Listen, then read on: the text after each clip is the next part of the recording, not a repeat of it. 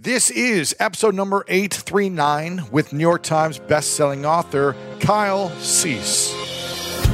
Welcome to the School of Greatness. My name is Lewis Howes, former pro athlete turned lifestyle entrepreneur, and each week we bring you an inspiring person or message to help you discover how to unlock your inner greatness. Thanks for spending some time with me today. Now let the class begin.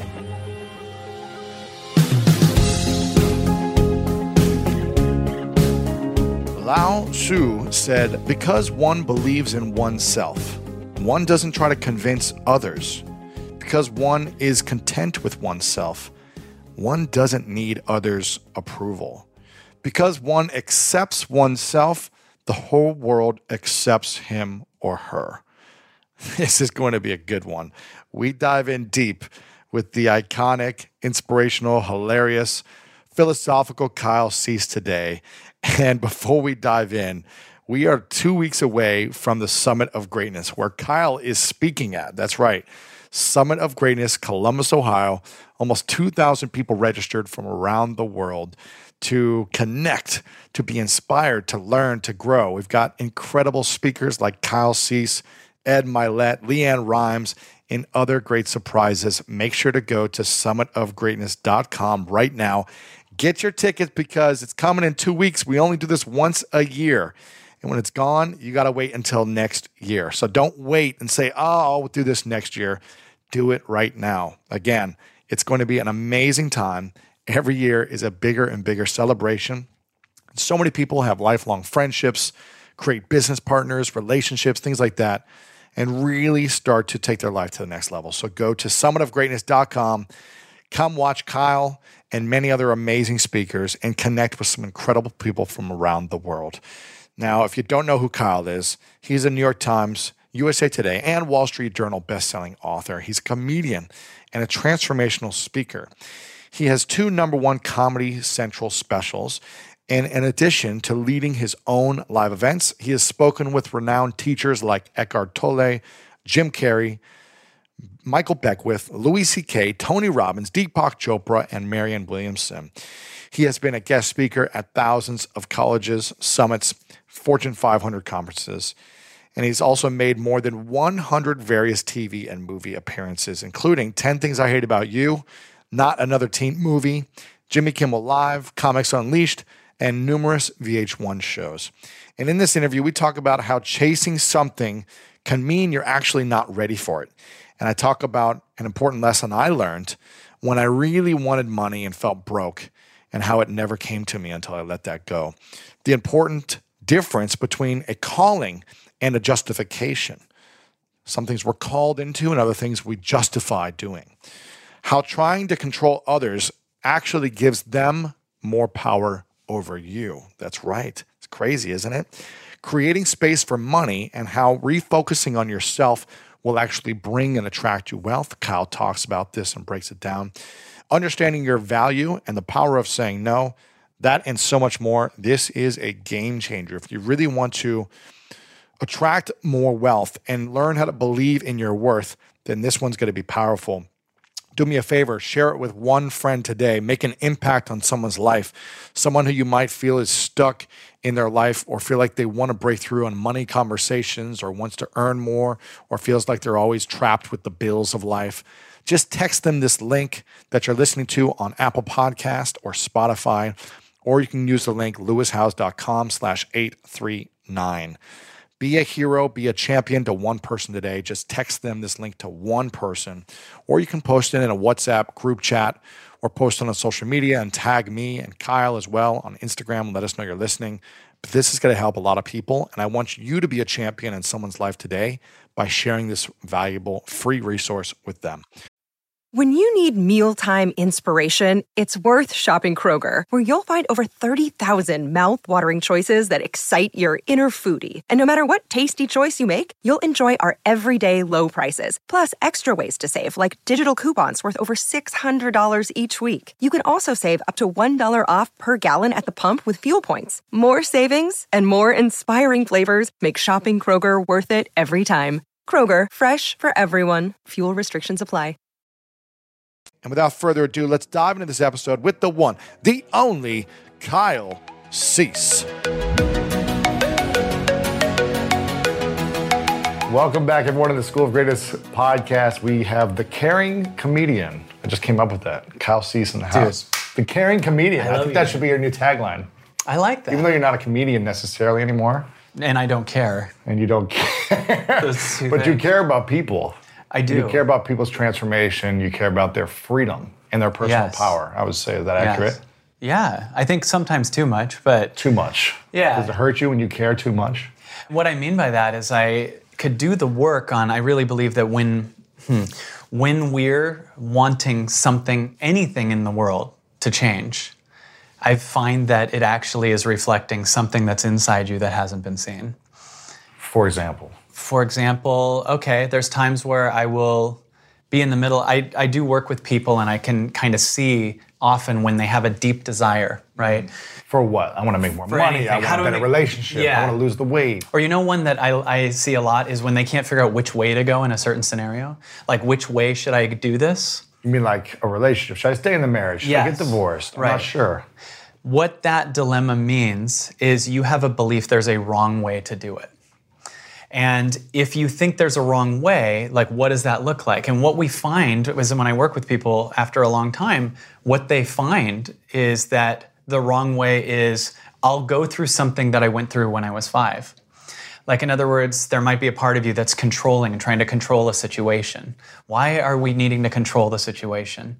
Because when you were five, your parents fought a lot and you were the one that had to organize everything, and you unconsciously picked up that they'll divorce if you don't. And now you actually feel like the entire world's gonna fall apart if you don't. Most of the people I meet that really wanna make money often have a major fear of not having it, which is weird because energetically you're putting out to the world, I'm scared of not having it, much more than I wanted. Yeah. right? Because I find that this is a weird thing to say, but when you really want something, you're not ready for it. Mm. You're not in the alignment for it, So true. right? Like, let's say you're someone who believes who you are is someone who makes $20,000 a year. Like that's in your story. You grew up that way. You heard sentences like money doesn't grow on trees or it's the root of all evil. So you have these deep-rooted beliefs that you're evil, right, if you do this. So you have this thing going and then that also is what drives you bizarrely. Like you're scared of that, right? So I work with so many people and if someone offers that person a million dollars, that's death to the story of who they are. So weirdly, you're going to be in this position where you want to take it, but you're scared of it, right? Because it's death to who you are. This is a mm. reason I believe lottery winners go broke, Yeah. right? So the book I wrote is called The Illusion of Money Why Chasing Money is Stopping You from Receiving It. Chasing money has a very different vibration than receiving it, right? When you chase something, you're saying, This is what I can see that I want. And if you can see what you want, usually it's through the eyes of the ego because there's so much stuff you can't Yeah. see. Yeah. So you're sitting here looking through this tunnel. This is what I want. I can see it's that one person. That's the love of my life. I'm sure that's my soulmate. Meanwhile, you haven't met almost everybody. right? right? It's that much money. It's that stuff. You can feel this needy vibration. And I've worked with so many people who say, dude, I don't know what it is. I keep working my ass off. I keep trying to make money and I can barely pay rent. And I thought, what if I've got no time. I've got no energy. I've got responsibilities. All these things. And what if those are the reasons you aren't making any money? What if you're working your ass off is actually why you can't make money? Hmm. And what if instead of working on getting money, you work on you and changing your vibration to leave the story that who I am is 20,000 a year? To leave the story that who I am is what my parents say. So if you go to a receiving vibration, the first thing you do is receive what's here. Like it, it sounds corny, but we usually don't pay attention to what's here right now. Right now, you and I are here. Everything we think our story is, our accomplishments, our problems, are BS. We're just this moment. it's true. And everyone watching this, if you really understand the highest truth of what's going on, we're all even. There's no this person is better or less, or and there's none of that. We're just this space that's here. Now, from here, you have sky's the limit possibilities. But if it goes through the lens of who I am as this past story, this limitation, this person that tried to achieve it and failed, is someone who gets love by failing mm. over and over, is someone who has to stay small. Significance by failing, right? Right. Because people start to say, oh, you're going to be okay. I'm going to help you. I'm going to give you more time or money or attention. Yeah. Because you're not succeeding, right? Right. You get all this exactly. People give you handouts or support you when you're failing. Yeah, you get a lot of love when you're failing. Yeah, significance. There's a lot of people that will connect to you. There's a lot of people. And so we're going, if I become something, I won't get that sense of connection that felt like my mom. Right. That connection that I get with my friends or that person that I dated that actually weirdly feels familiar to my childhood that I now associate this as love. Meanwhile, the truth of you is this space right here. This sounds really weird, but this space right here contains all kinds of ideas. It's almost like we're an antenna and we can pick this space up and just sit and receive, first of all, the idea that we're enough. Mm-hmm. Like, what if there is no purpose to chase and you are purpose just by existing? What if you can't get out of purpose? What if that's not a thing to chase? So that's the first thing. Just say, okay, I'm in purpose. Yeah. You are purpose. And then that, the first thing that happens is that scares the part of you that says no. Like I'm sure people watching this right now would go, oh, he doesn't know my story. Yeah, but that's your story, which is past. So it's fictional because there's no such thing as the past. Mm-hmm. So everything about you that you perceive about yourself based on past evidence is bullshit. Mm. Everything everything your family history everything it, it can it matters and it needs to be seen and loved and honored we don't repress it but you're the space right here that contains infinite possibilities and the space for that past so when you realize that you're just this moment right here and then do the actual work of connecting to it. See most of us connect to the stories and connect to everyone's addictions online and connect to the problems. Mm-hmm. But what if you actually pay attention to this? Like I spent two years, two hours a day, listening to silence. All my old stories show up. And they're like, oh my God, I can't just meditate for two hours. This is crazy. And then they leave. And I'm just here. And then there's this silence that you hear.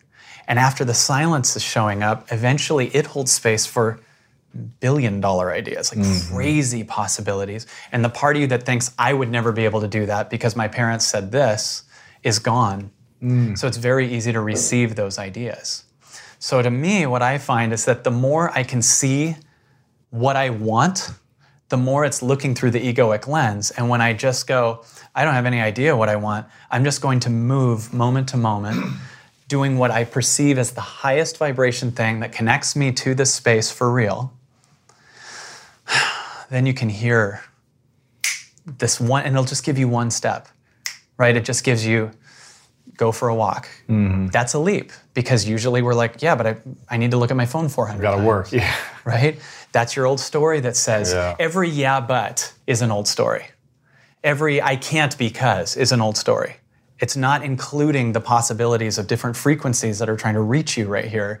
You're looking through the lens of your limitation, right? So we can see it in little doses when you have those first moments show up that go, what if you what if you started a band or moved to Italy right now? And then you immediately access something in you that made you able to hear that, but it's bigger than the story of what you think you are. So you immediately have to come up with a why that would be ridiculous to explain why you're ignoring your body. Hmm. So a rule that I have is every time I'm justifying anything, I know it's not my highest calling. Like that friend treated me like crap that one time, but they were really nice before. If I'm doing that, hmm. I'm coming with a reason to explain why I'm ignoring my heart. Yeah. Justifying it. Yeah.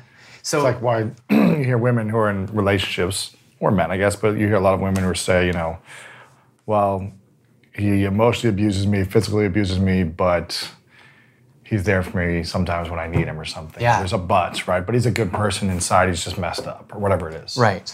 So that to He's me, the right father of my kids, is the difference between a calling, because a calling you don't you don't justify. Like I have a two-year-old daughter, and I never say, "Well, she gets good medical insurance. That's why I keep her." right. You know why I do this for a living. There's just no explanation for it. But we all know what it's like to have a job and be like, eventually they're going to promote me. What are you, what are you doing? You're explaining mm-hmm. why you're ignoring your body. And your body contains all the next steps. Yeah. And when you do something that doesn't move you from the highest you, you cut off the higher level of ideas, the impact on the world, the connection to the moment.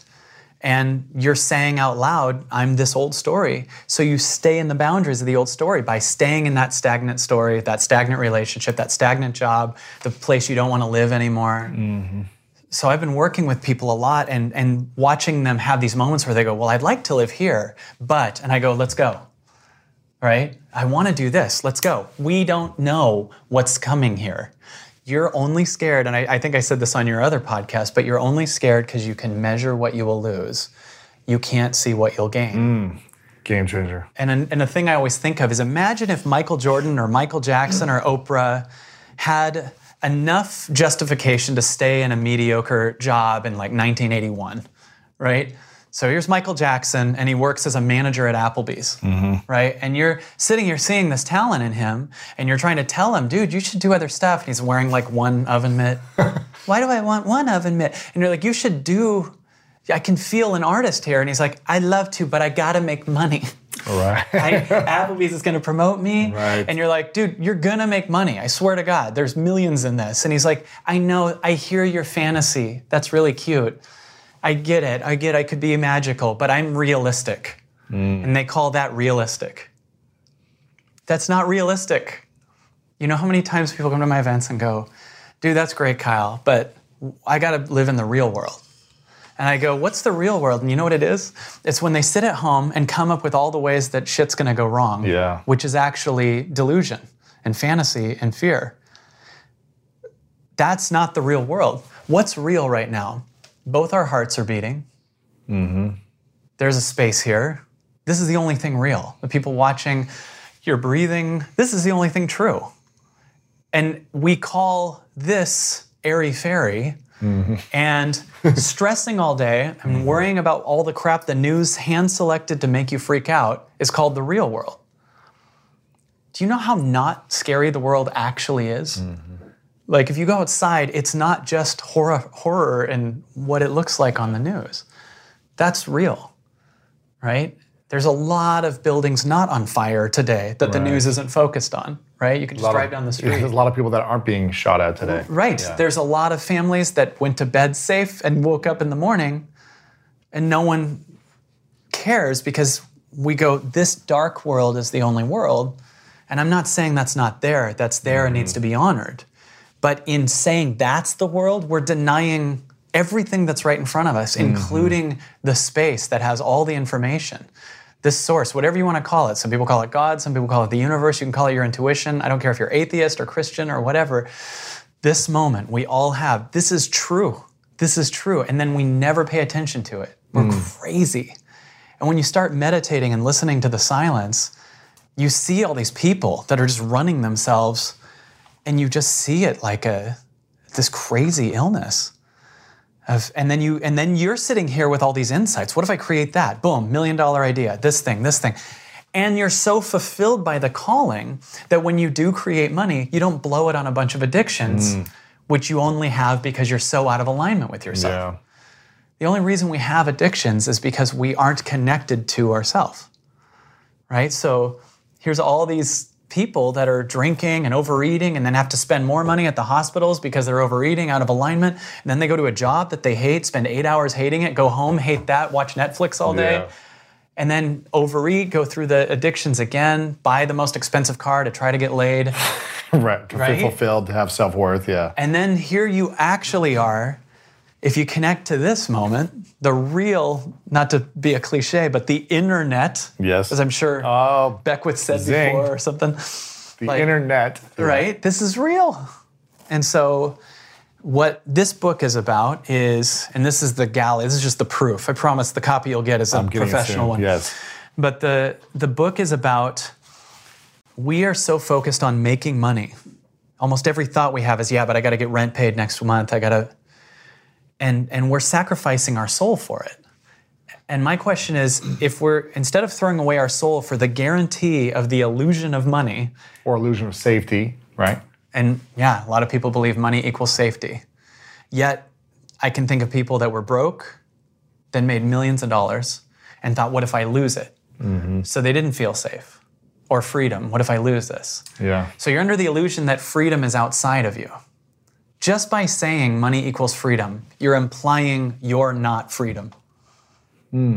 But you need, or you need to have something to have freedom. Right. Something external. So, what's the real truth? In my eyes, you're just freedom, but you've created an unnecessary route to get to what you are. So, you said, finally, when I see a million dollars, so you cut off the freedom that you are, or when I finally fall in love, you cut it hmm. all off.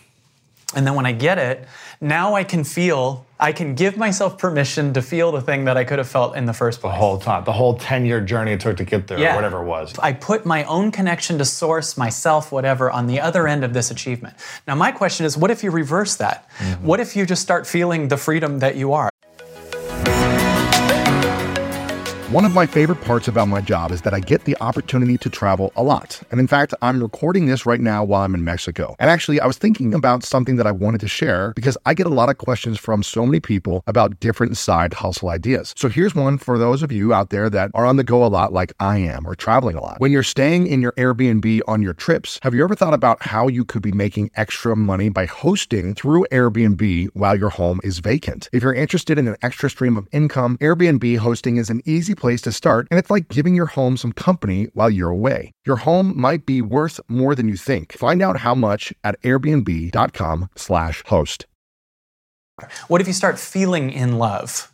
Right? What if you start feeling the feeling because that actually is your natural state? I think Eckhart Tolle once said, falling in love is the is the real you because it's the absence of you n- wanting something. It's the absence of you thinking something will make you happy. Hmm. Right? You finally have a moment where you don't think you need something to be happy.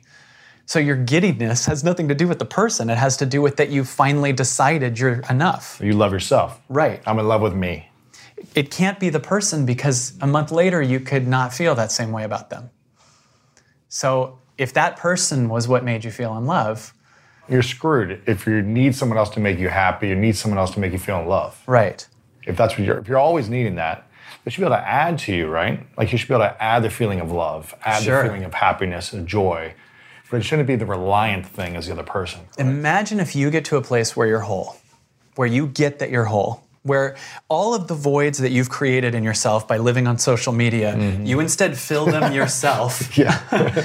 right? You fill them yourself. You actually say goodbye and cry out the old story that who you are is what your parents told you, that you're trying to get love through the conditional way that your parents gave you in like the 70s.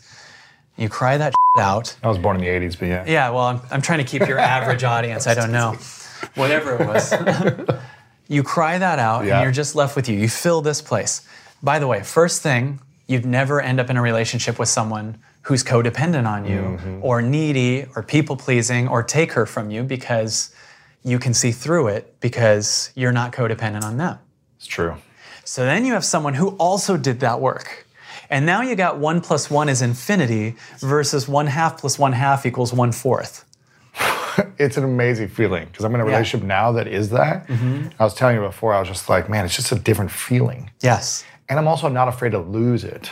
Like it's the first That's time. why it'll been- stay. It's been crazy because it's long distance and we're both like, man, this is so magical. And every now and then she'll be like, God, I'm a little scared of like moving to LA and being together and what if it doesn't work? And I'm like, you're gonna be fine and I'm gonna be fine. Mm-hmm. Like you have tons of men that are hitting on you all the time who are super successful and ins- inspiring and loving and Yeah. caring. Like you're gonna be fine.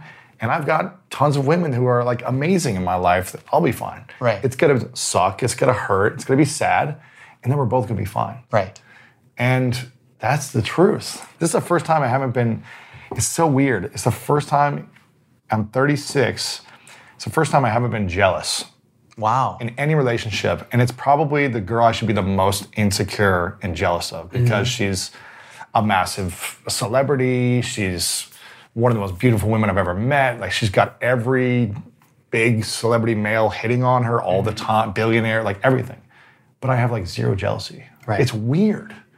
Maybe because I've just killed my old self that needed, I don't know, some validation or something or security. I'm just like, if it doesn't work, I'm gonna be okay. Wouldn't that be a concept? It's amazing. Wouldn't it be a concept to be like, I don't need anything from you. I love you Yeah. because I love myself and I just want to be the highest choice so you choose to be with me versus we made a deal 6 years ago so you better not. Yeah.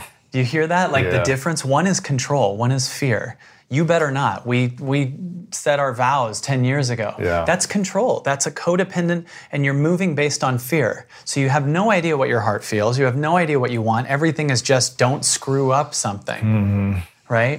And and the idea that you could also just go to a place where you continually connect to yourself, you meditate, you you make your highest moves, you let go of the things that feel heavy in your life, you actually become the highest value for this other person. So they choose to commit to you Every day. because like you're the best choice. Exactly. Right, Not because they have to or they're right. forced to or because they're married and society tells you you need to stay together or whatever it may be. Correct. Right? Like I love you no matter what you do. That's the most powerful thing in the world. You know, someone once said to me once, he was talking to me, he goes, I, I just have the hardest time trusting women. And I said, What is trusting for you? That they do what you decide? Trusting to most people means they better not do what I've decided they can't do. Hmm. An So it's- expectation. Right. It's Yeah. a, it's expectation and it's control. How about I trust you to unfold how you need to? Mm. How about I entr- I trust you to love what you need to love. I trust you to go through whatever experience you need to go with. I trust you to follow your heart, and I'm going to be here loving you all the way, no matter what you do. That's big. Could you imagine the power of that for, for you to be able to say that to someone, right? I trust you all the way. I love you and you're unfolding. You do what you need to do, and I'm here because that's called love for real. Everything else that we've defined as love is attachment. Control manipulation. It is. And in controlling anyone, you're totally controlled. I remember reading a book once that said, Imagine you have a donkey on a rope. Like, this is your donkey, right? It was an old book, so they used donkey as the example. You have your camel, and you're, okay.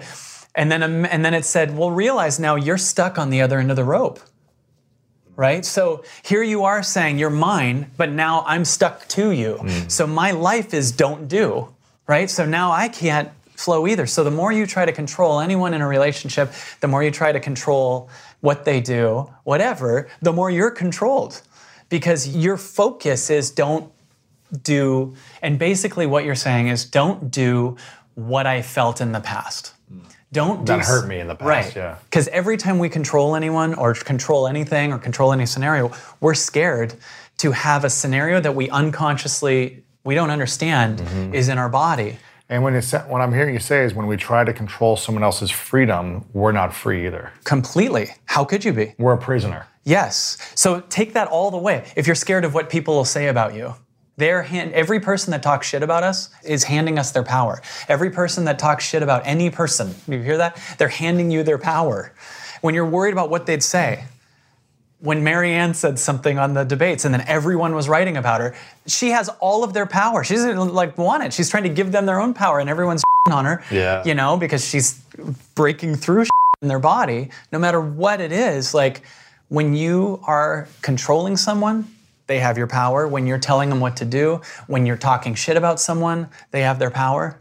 They have your power. Everyone has your power.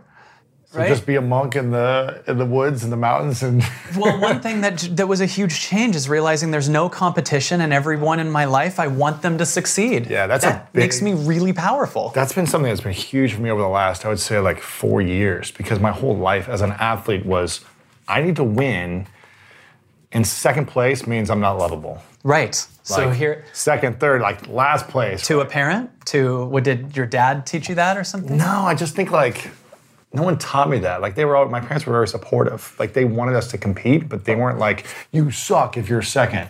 They were like the most Yeah. loving. Did you experience some trauma in your past when you were second, or see someone make fun of something? I was just always made fun of. Right. And so I was like, I'm gonna prove everyone wrong. Right. And I'm gonna be the best so they can't laugh at me anymore. I was picked last on a on a team actually when I was in fourth grade. I was picked last in school. Our class did a dodgeball for recess. Yeah. Played a game. And there was two captains of the t- on the, on the in the class. And they picked all the boys first, and then they picked all the girls second, and then they picked me last. Wow. I remember being like, never again will I be picked last. Right. So do you see, even though it was successful and killed it and you did amazing, that still fear of feeling something Of course. is your driver? Now, I'm a huge fan of that. And there's a higher even still. Of course. Right? Of course. Because if our driver is to not be bullied again in junior high, Mm-hmm. that's nice. But like, what happens if you just go up? You know, like you don't have to create a. So ego does that. Ego creates a sabotage and then it overcomes the sabotage it created. Mm-hmm. That's what ego does. It like goes, I got to create a problem, so I'm going to find the shittiest friend and then overcome that. Or life is about achieving, so I got to be number. I got to overcome, but I have to have a problem to overcome. So Yeah. what if you just don't have any problems as much by I mean still they show up, but we just go up versus like down and back up to mediocre again. Right. right, Although right, right. you're not mediocre, you're Right, profound, right. but like it took a while to learn that. And I realized probably when I hit 30, that's when I started to do all the inner work. When I hit 30, I was opened up about being sexually abused as a kid and all these other traumas I had. I finally started talking about them and, and expressing them and, and letting them kind of release through my body. And it was the those years after the last six years where it's been like, wow, I've been such a jerk. Like mm. not in like a deliberate way, in like a subconscious way, an unconscious way, where all I wanted to do was win at all costs. Mm-hmm. And I wasn't being mean to people necessarily, but I was just like a poor loser mm. with everything. In conversations, I was a poor loser. In sports and whatever it may be, I was just in relationships, I was a poor loser. Like if I didn't get it my way, what I thought was right, just a poor loser. right. I wasn't intentionally trying to be mean or anything, but it was just in my body. And it was this, I would say the ego is the second most powerful fuel that drove me to achieve results in the outer world. But it Yeah. left me feeling so alone and empty in my inner world. Yes. And then at 30, I started to transform, and I'm still transforming every day, but I started to open up about these things and realize, wow, collaboration is actually, and lifting others up is the key, not competition and trying to beat everyone. That's amazing. And collaboration and lifting others up is like the most powerful fuel over, I need to be right all the time, and I'm gonna prove these people wrong. all the time. Yeah. And isn't that amazing that it's all down to trauma, feeling that trauma once mm-hmm. more? Yeah. Right? So, how, and I believe in this year and, and next year, I believe that consciousness is expanding to a level where these things can't not be seen. Mm-hmm. It's almost like our consciousness is is bigger, so it's like looking and rooting around in our bodies. And okay, like like what you just described, like like becoming number one to not feel that. I believe that was at one point the collective highest consciousness in sure. like the 80s, 90s, right? We didn't look at our deepest, darkest Yeah. things. Maybe even right now it is with Yeah. current politics, who knows? And so the old movement, and this is kind of what the book's about, is the old way kind of shows like, you know, in the 80s, it was this thing to like have nine Lamborghinis and everything was about hype and, you know, get the Ginsu steak, like all, yeah, you know, yeah. and, and everyone wanted to be like the young Donald Trump, you know, that book of selling and all this. Well, and then the secret came and it said, focus on what you do want, positivity, right? What I believe is the consciousness is bigger now. And instead of only focusing on what you want, I really believe the amount of what you can get is based solely on how much you can accept the opposite. So, in other words, Except the opposite of what? the op- so let's say you really want to be rich, it's based on how willing you are to be poor. Wow. If you want the ultimate relationship, it's based on how willing you are to be alone. If you can love being alone, you'll cry out your codependency, you'll cry out the old story, and then you create a space for that. But if everyone is ambitiously just trying to date, they're going to be two attachments that are stopping each other from their inner truth, so it won't land, it, it won't mm-hmm. last, right? So, and, and it goes all the way to you want the best life, totally accept death Wow. to have the greatest life in the world, be completely and fully accepting of death. And the more you go, I'm fine with death, the more you feel free, right? It's weird because what we have now is a world of people who are really trying to put a million locks on the doors and protect themselves from a life they're not living. Mm-hmm. Right? right. Like, I, I gotta protect, I gotta keep my freedom, I gotta have all the weapons, I gotta have all the stuff. That's nice do what you need to do, but are you living it? Mm-hmm. Because the weirdly, the more you live your life fully, the less fear you have of death. You're not obsessing over like every lock and Right. booby trap in your house and security systems or whatever. I'm not saying you shouldn't Yeah. have security systems, Right. but yeah. But what if, ironically, that's what's like if you, what I find is the more you live and you accept your darkness. Like your strength is based on how much you accept what you call your darkness, right? So I'm sitting here mm. and I meditate, and in the meditation, light and dark show up at the same time. And who am I if I'm looking at both? Mm. So I'm sitting here holding space for light and darkness. So I'm now the space that can, can carry both. Usually we're avoiding our darkness, so we just have this capacity. Just positivity, no negativity. But I'm like, what if we got this, right? So you're sitting here, and the more you accept your darkness, the more people aren't going to screw with you because they're scared of theirs. Mm. The, the people that we perceive as some of the most dangerous, manipulative, narcissistic people are actually, ironically, horrified of their own darkness mm.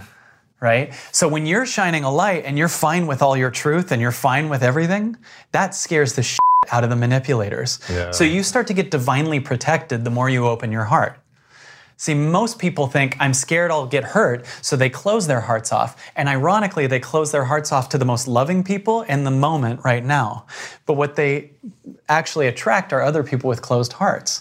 So a people pleaser's got their heart closed, mm-hmm. and they only attract takers Wow. right? If you're a people pleaser, you're scared, you don't want to hurt someone's feelings, the takers see right through that. They take everything from you. Right. Constantly. Because that's the match to what you're being. Wow. So if you open your heart, you're like, I'm scared I'll get hurt. Actually, you're getting hurt because you're not opening it. Mm. Right?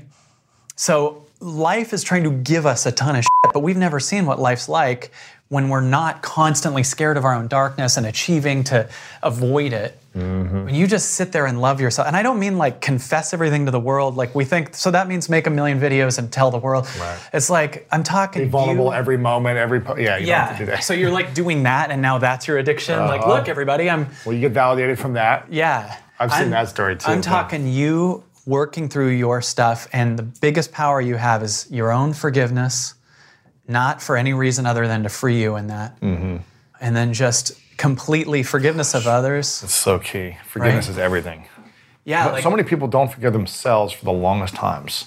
well, guilt is a great way to stay the same. My gosh. the things you feel guilty about keep you actually in the same grade. It's almost like, let's say you're emotionally in third grade, mm-hmm. and then you did something that you feel bad about. So now you feel guilty. Well, guilt keeps you in third grade because it's a way to stay the small story. Wow. Forgiveness moves you to fourth grade, so you become someone who would never do the thing anymore Right. right? So by staying guilty, you're actually staying in the vibration, and your own repression of yourself is going to cause you to lash out at other things and do more of the same because you've put your own prison on yourself that says you can't, and then an inside part of you goes, screw you to that.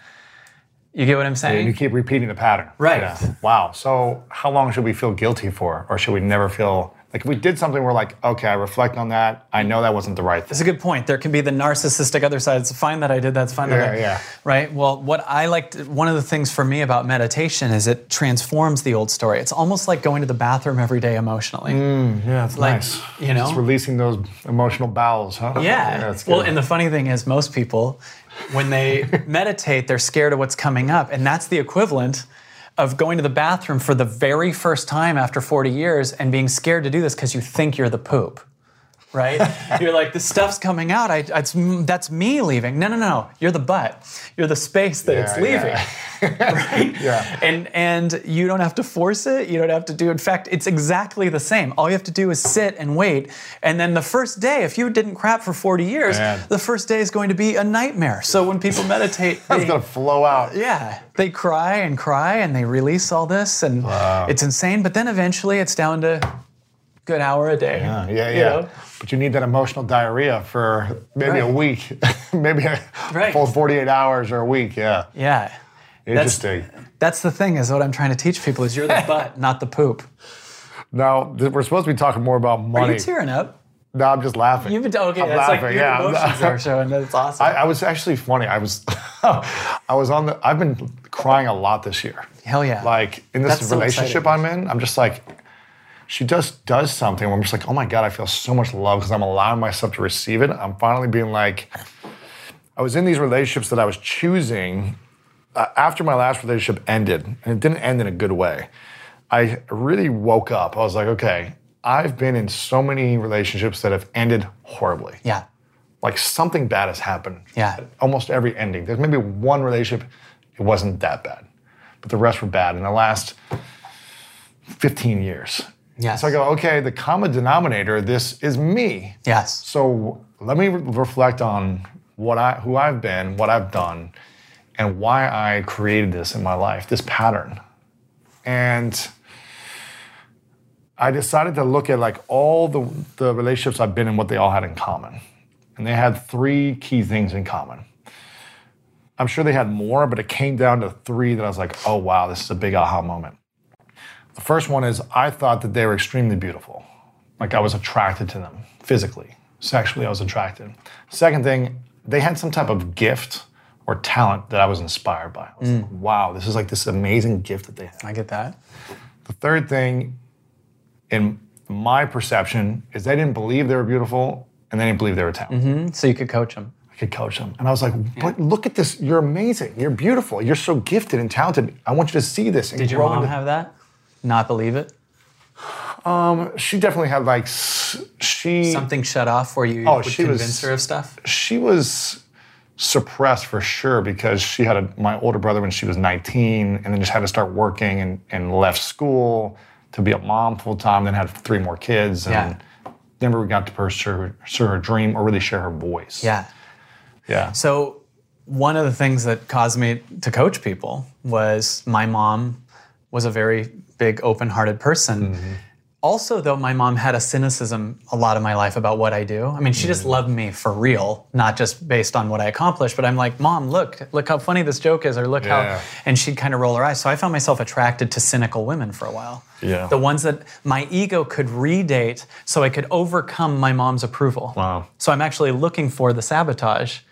And what I believe your tears are for this relationship are the releasing of the story of who you used to be Mm-hmm. Yeah, in sure. relationships and even the child you used to be. Like, this is a different story. This is a Mm. person that isn't necessarily repressing themselves Yeah. or someone that you need to coach. No, I don't have to coach her with anything. So, It's just like magic. Right. So who would you be without the coacher, right? Who would you be without that? And and our our identity that we create is like I coached my mom, right? Or I uh-huh. You get what I'm saying? I know. So what I believe the tears are, it's both of course a profound appreciation for this moment, but I actually believe almost all of our tears from just working with so many people and seeing this is the actual goodbye to a part of what you thought you used to be. An old identity. Right. Wow. So you actually go, you know, my dad told me XYZ, so I tried to achieve to get my dad's love. And then you finally meditate enough or you do enough work and you see through that. And then you make a decision that doesn't support that old story. Now the old story is not being seen and catered to as true, so there's no use for it, so it comes out your eyes. Mm-hmm. Yeah, yeah. And, and every time I work with someone, I go, what would happen if you didn't have that? Like, I worked with someone recently that loves to, to protest things and goes to the Senate and protests things that they feel are injustice. And I said, and what I felt with her was she's amazing, and the highest vibration of her is she's a lover. But in her entire life, she's been the fixer and the fighter right? She's protected herself from mm-hmm. a lot of dangerous things in her life. So she created a false identity hmm. that she's the fighter. But when I meet her, she's this amazing, mothering, feminine energy that's so sweet. And so she realized it would actually be a higher service to the world and even against the injustice going on for her to go to her loving state because that is freeing her old story, which could free other stories, including the people doing the repressing. Like we could use 10 million Mr. Rogers more than 10 million marchers around the, you know what I'm saying? Sure. Like that's what'll heal when we can cry out our stuff. It's crazy. You know, I was saying to you, even though there's a lot of stuff that Ben Shapiro says that's, Yeah, yeah. that's amazing, Facts don't care about your feelings. Facts don't care about your feelings, which has a truth to it. And my new revelation is also feelings don't care about your facts. True. Your feelings inside want to be seen. And we are going to have a problem in the world if we don't see our feelings. Because all anger is repressed feelings. All anger. And it's under the illusion it's something over there. Mm-hmm. Everything that you think is outside you, bullshit. It's an unseen Yeah. inner child. And this feeling's trying to come up, and then you try to analyze it or figure it out and bring a bunch of facts in. Well, your feelings don't care about your facts. True.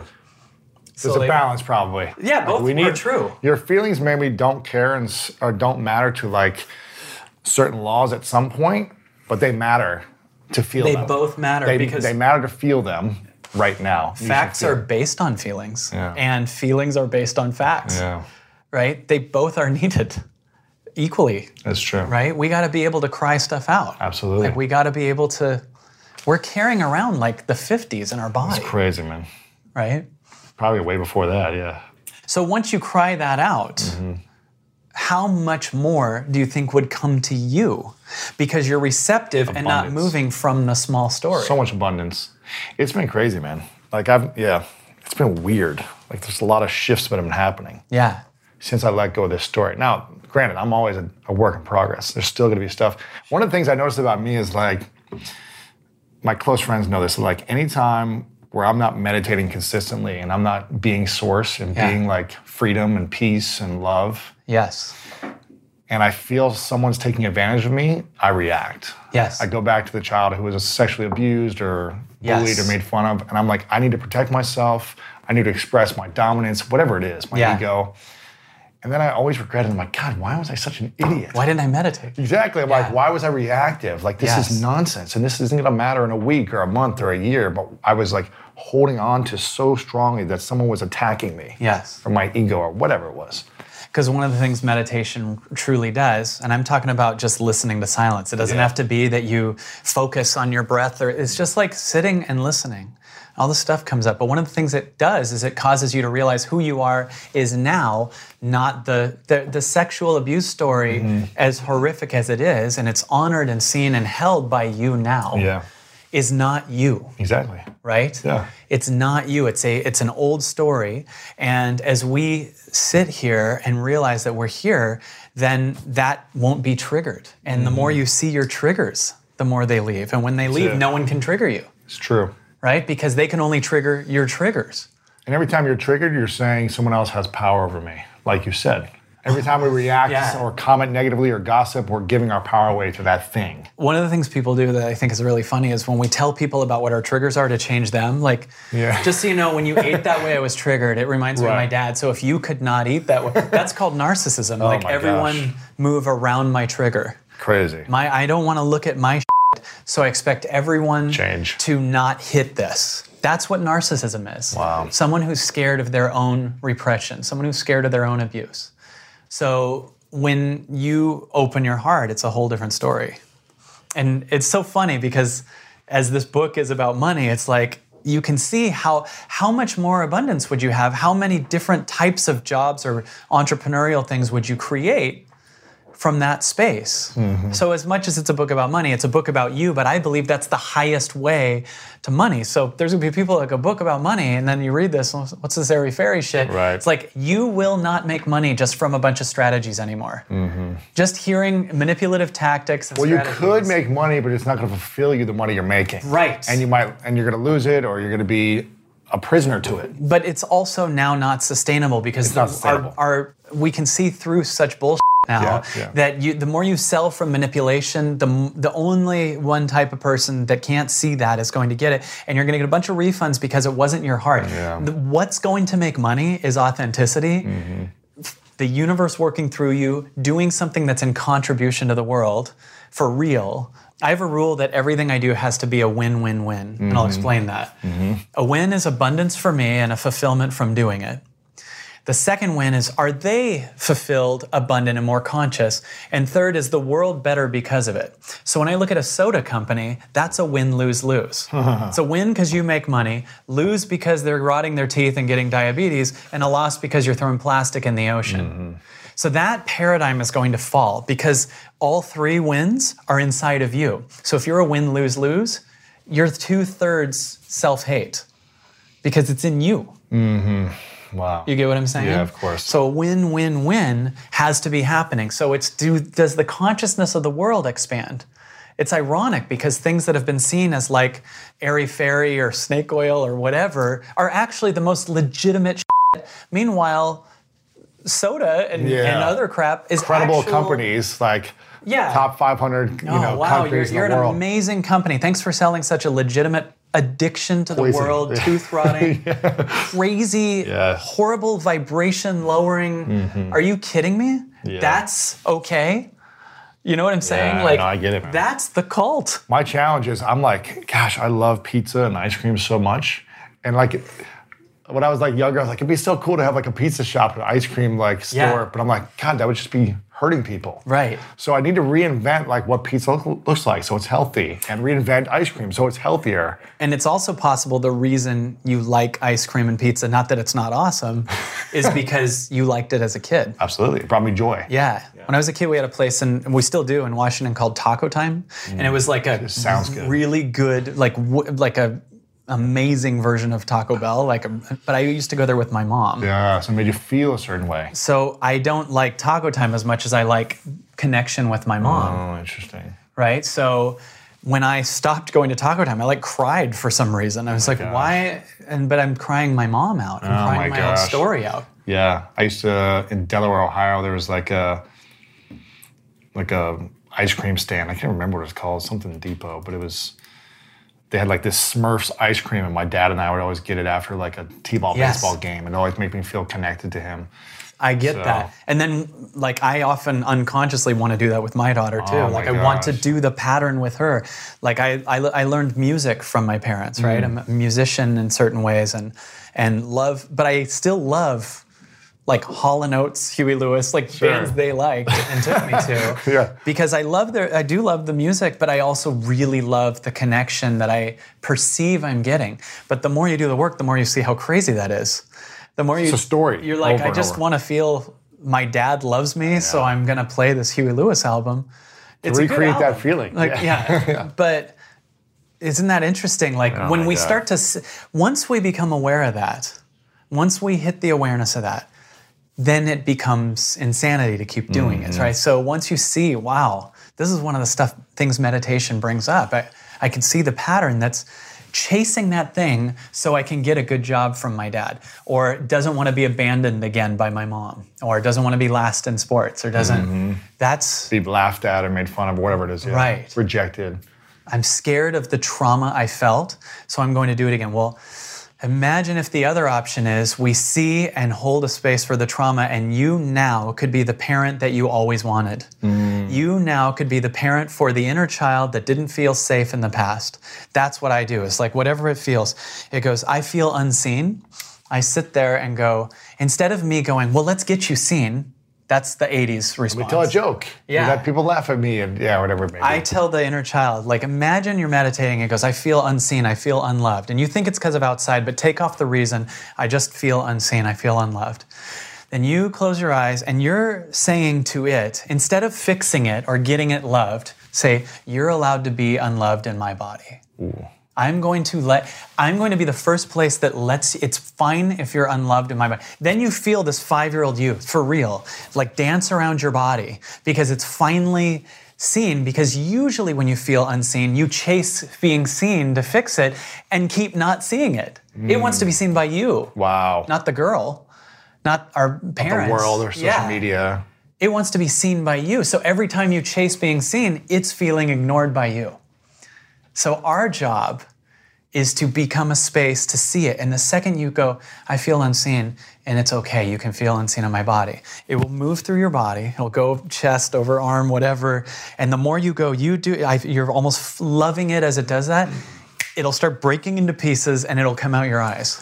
In tears, he's saying, not actual little child jumping out of your Yeah, yeah, yeah. No, it's not. Yeah, that's so horrifying. You know, this is so fascinating. We're talking about this this. I love this stuff because I'm working on. I was I'm mentioning that I've been working on a a new book. It's still in the early stages. I'm writing the proposal and fleshing out the ideas, and it's about eliminating self doubt because I believe that self doubt is the silent killer of all of our big dreams.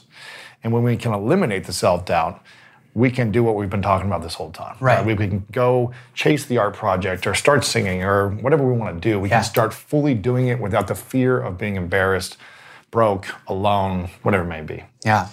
And my entire life since I was probably 14 till now, every time I feel fear of something, I get sick and tired of feeling that way after a certain point. Maybe it's a few years, maybe it's a few months, just maybe gets it's boring a decade. almost, I'm like, like- I'm sick and tired of being sick and tired of this feeling of people judging me or people criticizing me about this. And so I go all in on the fear.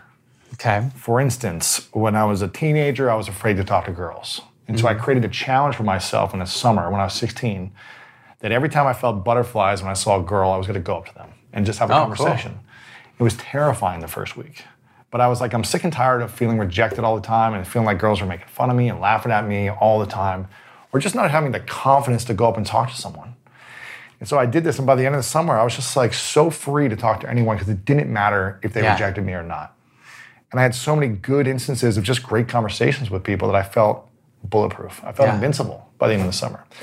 I did that with salsa dancing, with like singing on stage when I was terrified to sing, public speaking. I did that for a full year of just feeling rejected over and over again, those feelings in my body until they went away. And I continue to do that in business and relationships. And it makes me feel free Yeah. of the fears of insecurity, of judgment that people have on me. You know, partly why is because you've now created an excitement to the fear, so you want it there, so it can't be there. Yeah. The only thing that causes fear is not wanting it there. Hmm. The only thing That's it. that causes fear is you not wanting it to be there. If you love fear, it can't last. bring it on. Because fear is your resistance to yourself. Wow, that's big. So it's only the factor. So it's not that you're in fear, it's that we are trying to get rid of it. It's that we're trying to change it. It's that we think it shouldn't be there. But life is so cool that it's trying to get you to learn to love more unconditionally, to even create a capacity to even love that fear, which you have. Why do we resist fear so much in general? Because we believe we're the old story, and the fear that's showing up per, is perceivably bigger than the old story, but it's not bigger than what you are. So, to the old story, this is bigger. So, I actually have a belief, even, ba- you know, this is my conclusion, but it's based on what I've seen with trauma with working with a lot of people. When what I believe more and more, my definition, there's no science behind this, there's no whatever, yeah. but this is what I'm experiencing. Your experience, yeah. is that trauma seems to me like something happens that's bigger than you can handle, right? So when you're, let's say you're in first grade, let's say you're literally in first grade, something happens, and it's almost like that thing is a 12th grade thing, but you're a first grader. Now, when you're actually in first grade, you understand there's calculus, but you don't you don't get what it is. You don't start taking a class. Right. So in the same way, the body goes, I know that's there, but I don't get what it is, so I'm going to store it somewhere. Okay? And we'll learn it when we're in 12th grade. When we're ready. And we'll learn it also emotionally in 12th grade. Mm-hmm. So you're in first grade and you got this wound. You're in second grade, third grade. It's not bringing it up. Fourth grade, fifth grade, sixth grade, seventh grade, eighth grade. You start learning more lessons from life. You're changing. You're going through different emotions, different relationships, different careers, whatever. You finally get to the 11th grade and it's like, oh, you're ready for this. Now your capacity's open, and I'm going to show you this thing. And now that your capacity is so big, we're going to release it. And when you see the trauma show up in meditations and stuff like that, it's only because it's leaving. See, people see something show up in their meditation and they go, What do I do with this? Well, it's coming up because it's leaving. You don't have to do anything with it. So it's almost like when a dentist is pulling out your old cavity, you're going to see it because it's leaving your mouth. Oh. But imagine if when you saw it and it's leaving, you went, "What does this mean?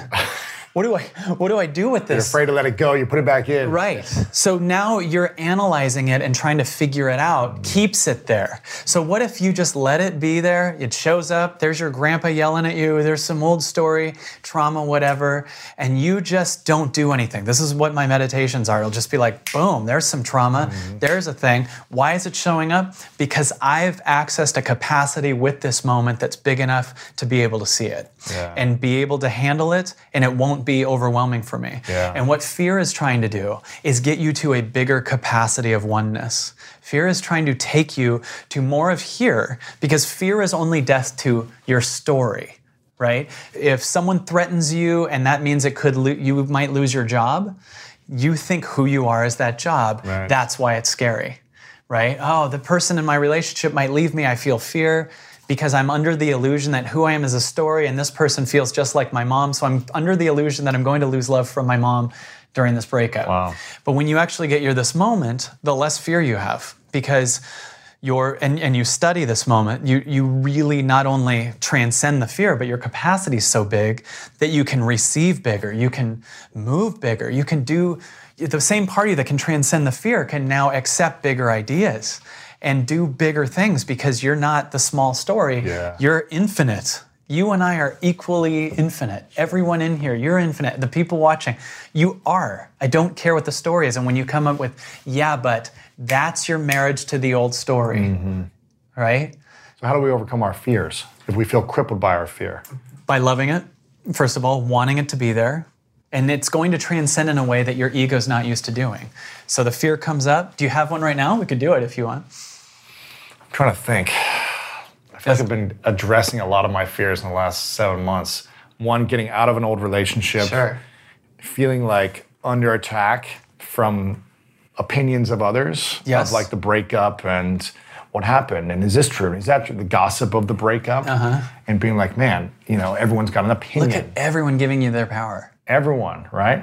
Oh, they were. Yeah? And, and they're spending so much time and energy Yeah. thinking and obsessing about something that's not theirs. You weren't supposed to do what they expected of you. Exactly. You're supposed to be within the boundaries of people who have no idea who you are. Exactly. You're not supposed to follow your calling. You're supposed to follow what they say. exactly. Isn't that nuts? Crazy. Right? Crazy. But when it triggers you, So it triggered me for a little bit because it was just an avalanche of Yeah. people, right? And I was like, whoa, this is okay, there's a lot coming up for me. so if someone were to write something now, you find something, some expose or whatever in this world of exposes, Uh, right, right. would, what would you feel right now? I would feel sad. Okay. I'd feel sad that people put that much attention on something that's so far in the past. But what about your unseen Personally? part of you? Yeah. Because if there's a trigger, that's If I'm a being, sign. yeah, if I'm being honest with myself, I'd probably be like, God, these people have no clue who I am Yes. for a moment. So you feel they don't know the truth. They don't know. Yeah, I feel like they don't care. They're Yeah. just assuming something and Yeah. they're holding on to that story. So one of the first things that's trying to happen is life is so cool that it's trying to get you to find and be a space for all the unseen parts of you so you can do even more Right. and be even bigger. Because none of what they said actually affects you. Right. It affects whatever lingering old story in your childhood that you're holding on to. Mm-hmm. Right? So if I just said, if I just said, okay, some huge article came out, you had some giant whatever Right. Scandal because you broke up, whatever Right. what would you feel? Just the what would be the words? Unseen, unloved. Um, I would feel like so. There's an article made up, or just like someone's opinion about whatever. Is that what you're saying? sure, yeah. Like what? I'd what feel was under the last, attack. What was the last I trigger? feel you like had? I feel like under attack. or, Under like, attack. abused. Abused. I'd be like, this person's abusing me. They don't really know what happened. Isn't that interesting? It's such a different word. Like I would feel unseen. Yeah. You'd feel abused. I feel abused. Wow. Like someone's trying to take a take advantage of me. so if we take off the I feel reason, used as well. I feel like, man, this person's using me to get attention. Mm. My ex is, was using me for five years in the relationship, and she's still using me right? to gain like significance and attention, or Yes. to build her business, or whatever. You know, Right. I feel used and abuse So if we just take off the reasons now, Mm-hmm. right, and just are stuck with abused, right, that you just feel in your body abused. Mm-hmm. Can you first of all try this? Take a deep breath because that reminds you you're here to be a space for abused. Mm-hmm. Okay. Feel abused? It's not like I want you to feel abused, but it's more like okay, so we said the word abused. Now, if you take the reason off, like someone wrote it, Uh-huh. Yeah, yeah, yeah. now you're alone with abused, with the feeling of abused. And that usually shows up like a lump sensation or or do you feel anything in your body that just like Yeah, it's right here. It's right here in your Yeah, chest. yeah. Excellent. So I want you to be a space for it. There's a part of you. What do you mean, be a space? So you right here are holding space like you're a bed for a five-year-old version of you that feels abused. Do you get what I'm saying? Uh-huh, Yeah, yeah, yeah. So take a deep Container. breath. Yeah. So it's almost like you're letting it be there. I don't want you to do anything to try to get rid of it. Hold it there. Yeah, it's not hold it, but Hold don't try to do anything with it. like, try to push it like out. imagine it's your five-year-old son Inside of me. inside of you, just needing to be seen Mm-hmm. and not fixed and not changed. Do you get what I'm saying? Yeah. You're the space for this. So we're not trying to get rid of it. We invite it here. It's totally allowed here. Dude, you're so heroic to do this work right now. So Right, right. this this boy that feels abused is here. And you're like the dad that's a space and says, your your strength is just being okay with it being there, not needing it to go anywhere, not trying to do this to get rid of it. You actually are creating a higher capacity that's both the space, the body, that's all three, the space, the body, and the five-year-old. So first of all, you're loving the abused boy, not trying to fix it. Mm-hmm. You feel that? Mm-hmm. What's the sensation feel like now? Uh, I feel like heat. Heat. Like my heart is beating stronger, and I feel like heat right here. Yeah. So take a deep breath again. because that centers you to hear. And this is deep. I'm offering everyone watching to do this with themselves because you just go, I feel unseen, whether it's by your spouse or whatever, mm-hmm. unseen, unloved. Now you'll notice the more you want it there, it might move around. Do you get what I'm saying? Mm-hmm. If you want the heat there, you'll notice that what usually you do, our habit is to kind of fix the heat, overcome the heat, right? Disperse the heat. Or something. Yeah, yeah. But instead, you are even stronger than the heat. So you're the space for the heat. So what do you feel now? I feel like it relaxing a little bit. It Relaxed. Did it go into your stomach too? It just feels like less. It feels like less. Yeah, it feels less. there. Excellent. Weirdly, as you accept it, it starts to kind of go away because you're creating a deeper capacity by connecting to the moment to be there for it. So I'll keep checking in. What do you feel now? Because it kind of does different things. It kind of moves into your stomach. I feel like it's going down a little bit. Yeah. Yeah. I, the reason I said that was I'm, I'm connecting with you heart to heart, and I felt it go into my stomach. That's why I asked, is like I felt my stomach feel it.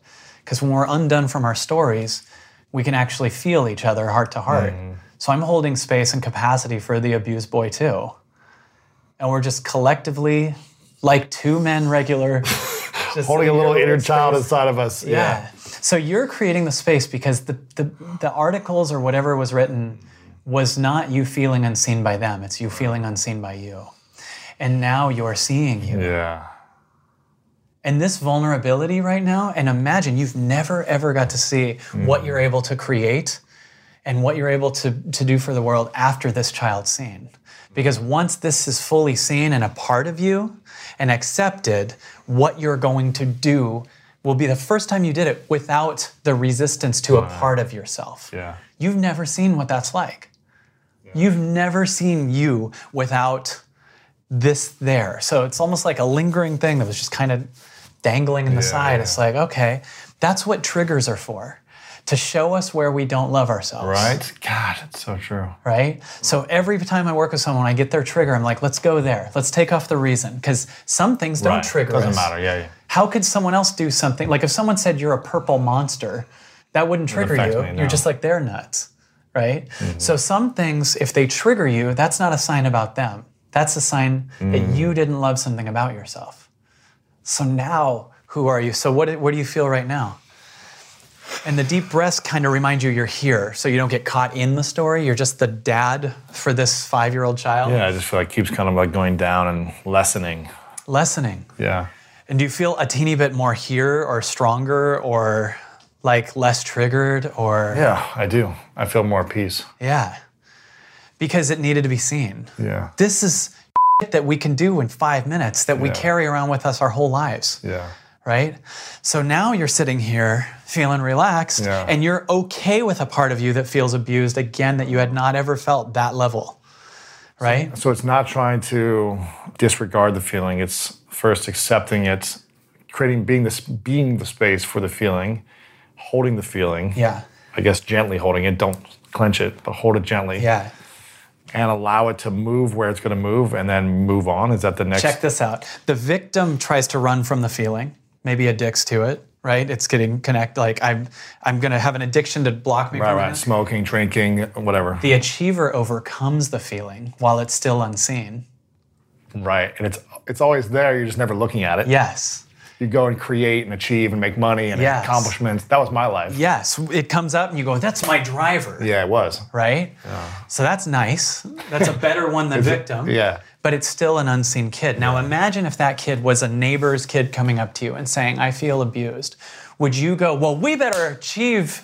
Would you go, Well, we're gonna overcome this. Let's let's write a new, let's create a new book. Let's whatever. You'd go, Come here, let me give you a hug. Yeah.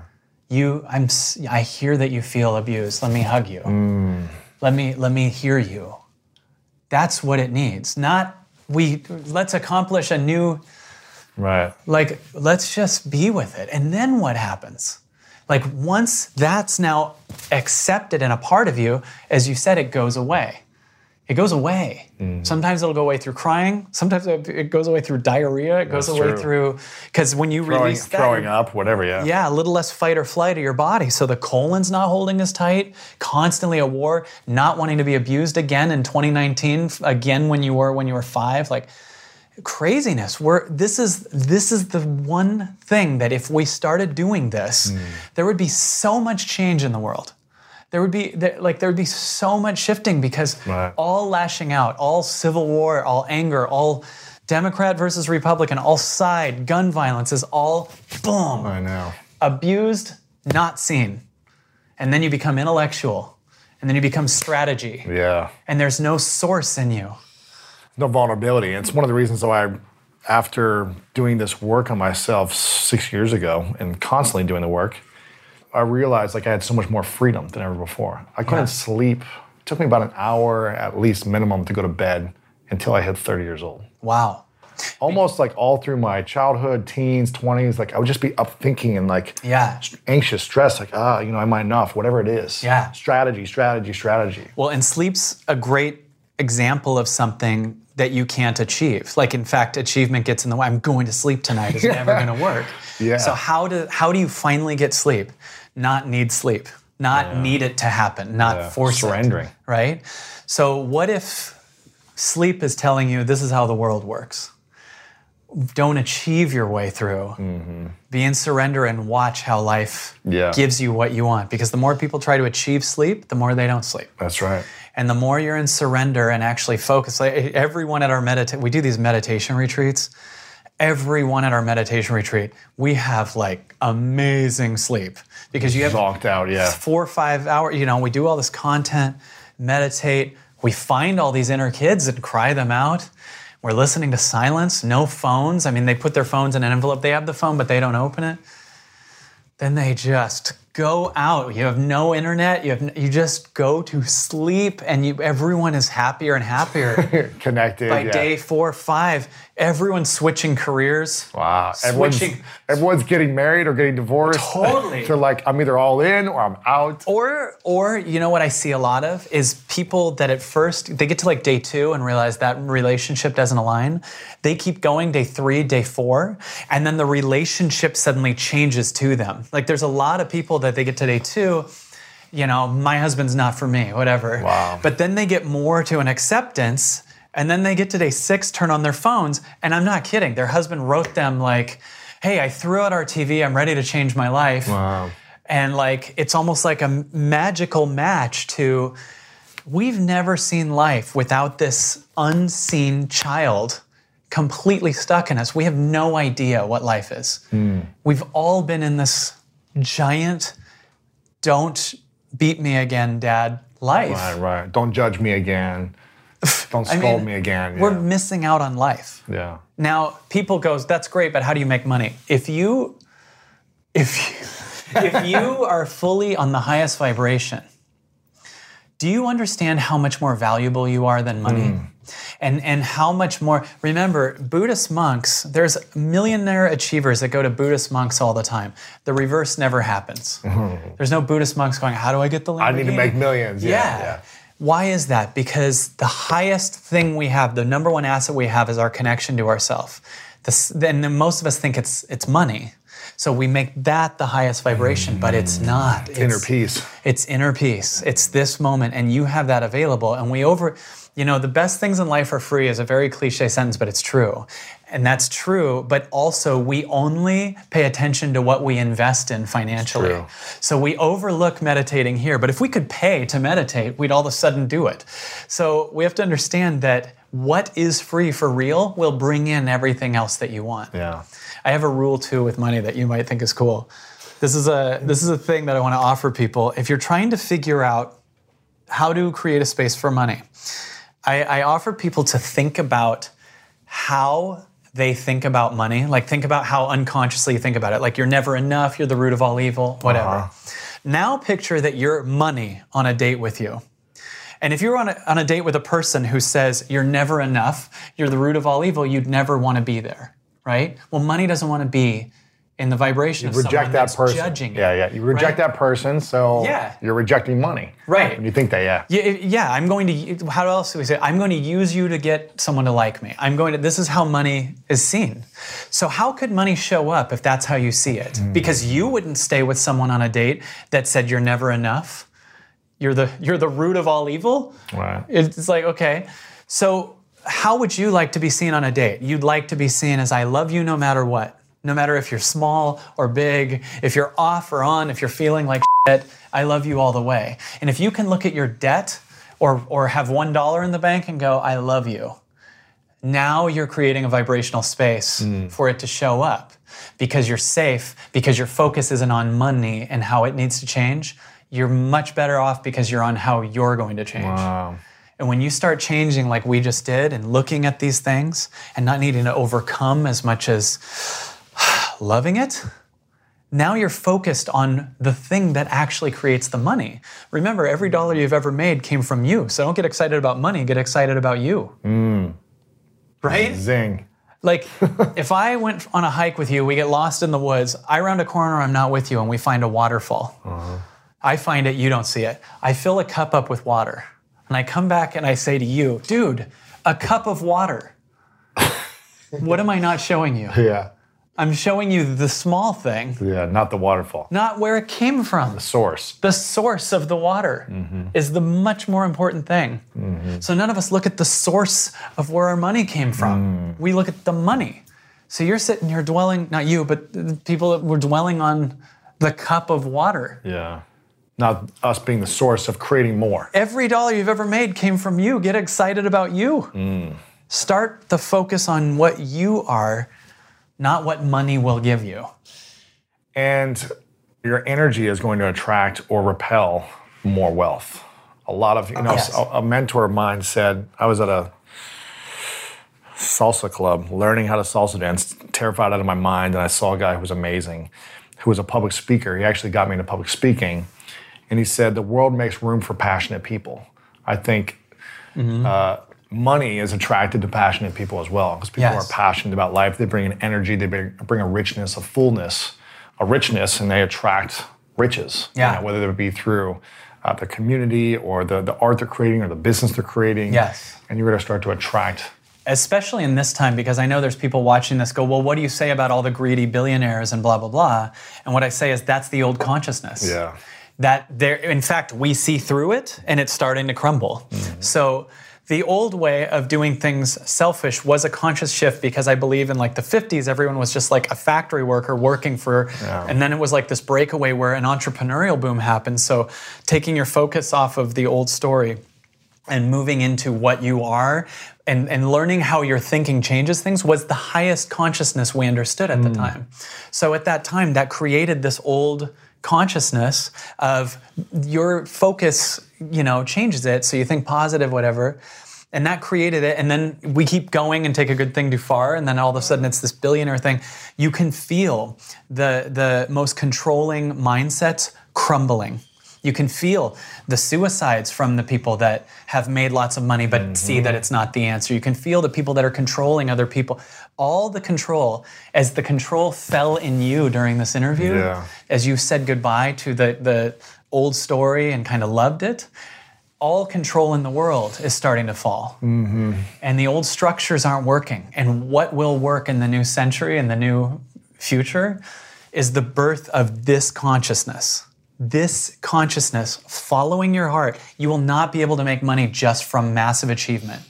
It won't work. It, I'm telling you, it's going to be too, we see through it. The consciousness sees through it. It's too, it's, it's too small mm-hmm.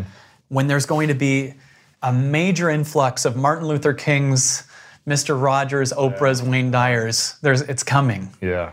because we're so repressed that our hearts are going to springboard like the Renaissance, and there's going to be, you know what I'm saying? That's true. You mentioned this uh, a couple of times, and it reminded me of uh, another mentor of mine, Chris Hawker. I was working as an intern for him for about six months when I was on my sister's couch, broke, no money. My dad had just gotten into an accident, a car accident that left him in a coma for three months, and he was kind of my safety net. Mm-hmm. He was my, you know, financial stability, where he would support me financially on things. And he always said, you know, when you're done like living your dream and chasing your football career, whatever it is, you can always come work for me. wow. He had an insurance company, life insurance. And I did the whole like insurance internship and did the testing, and I almost failed three times on like getting my uh, whatever it is, like the series something, whatever the life insurance test that I had to pass so I could sell life insurance. I should have stopped after I failed the first time because I just knew it wasn't for me. But I did it so I could have this backup plan. Wow. And so when my dad got in his accident, uh, he had to sell his company to his partner because he was no longer able to work anymore. And I didn't have the financial stability like I, I had before. So I was sleeping on my sister's couch for a year and a half, and I was working uh, as an intern for about six months with someone that I was learning a lot from. And I remember at one point being like, man, I just really want some money. I feel like I've been working hard for a few years. Like I really could use some money. I'm not paying any rent money at my sister's. I feel like a loser because I can't contribute to her. I can't even get my own apartment. I'm just a loser. I was 24 at the time. I was like, man, I'm just a loser of a guy. And he said something to me that what you said. He said, money comes to you when you're ready for it. And I was hmm. like, I feel really ready. You know, I could really use the money right now. And He goes, I didn't say desperate. exactly. We didn't say that, but he was like, it's going to come to you when you're ready for it. And when it starts to come, it's going to make sense. I was like, gosh, I just want it though. I just want it right now. And it's funny because maybe a year later, it started to come. Mm-hmm. And then it started to really come pretty quickly, like six months to a year after that. And I remember reflecting a year and a half prior, I was like, man, I wasn't ready for this.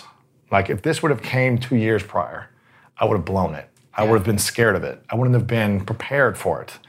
Like, I would have been so freaked out by the numbers in my bank account, I would have sabotaged it probably. Yeah. And so I really feel like it comes to you when you are prepared and ready. And sometimes it's not when you want it to be.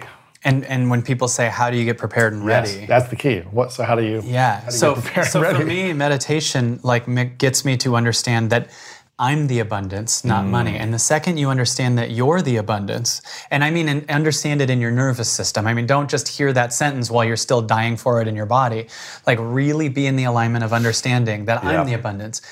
Wayne Dyer said beautifully, there's a thing that everyone thought you don't attract that you attract what you want. And Wayne Dyer said, you don't attract what you want, you attract what you are. What hmm. you're in vibration of. So if you want abundance, you need to get to a place where you understand your abundance and everything comes into your life the second you finally don't want it.